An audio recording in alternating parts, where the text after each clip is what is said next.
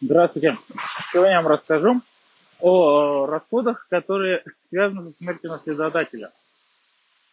Ну, э, во-первых, начну э, с расходов на похороны. Да? Э, наследодатель, э, соответственно, э, имеет право на достойные похороны, ну, что как решит.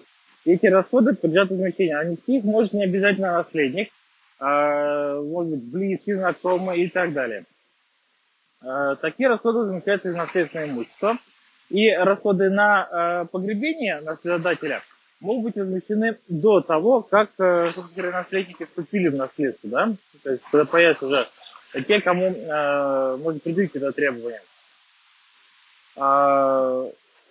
Для этого надо обратиться э, к нотариусу и он выносит постановление, в котором указывается, кому э, сколько э, выплатить. Да, с этим постановлением, э, соответственно, лицо, понявшее расходы на погребение, идет в банк и э, снимает э, эти денежные средства с э, расчетного счета, э, который был открыт на имя наследодателя. Тут надо обратить внимание, что такая сумма не может превышать 100 тысяч рублей. Ну, на сегодняшний день. Э, с учетом инфляции неизвестно, как будет дальше, но на сегодня такое ограничение с вами 100 тысяч рублей. А также подлежат возмещению расходы, связанные с э, предсмертной болезнью наследодателя, а также э, с исполнением завещания.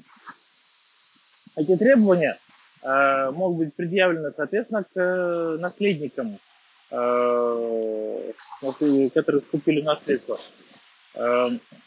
Э, ограничена эта сумма с э, стоимостью наследственного имущества. То есть наследник не может заплатить эти расходы в сумме больше, чем он получил. Эти требования могут быть предъявлены. Данные требования тоже могут быть предъявлены до того, как вступили наследство наследники, когда приняли наследство. Э, это можно об этом заявить нотариусу, можно э, исполнителю завещания э, или к наследственному имуществу. Есть такая форма, да, как обращение требований к наследственному имуществу.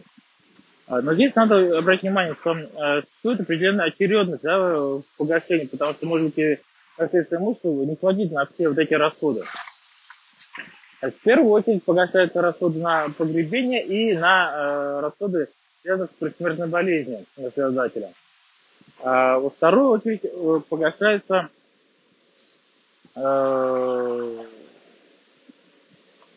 очередь погашаются значит, э, расходы, э, связанные с, с третьей очередь с исполнением завещания, а во вторую очередь э, расходы, связанные с охраной э, и э, управлением имуществом.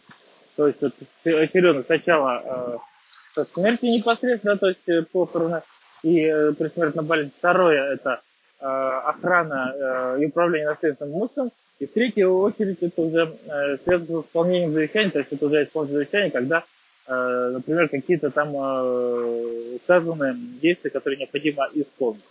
Вот в таких общих чертах э, те расходы, которые не являются э, непосредственно долгами, но э, подлежат возмещению из наследственного имущества, э, существуют в таком порядке, они погашаются.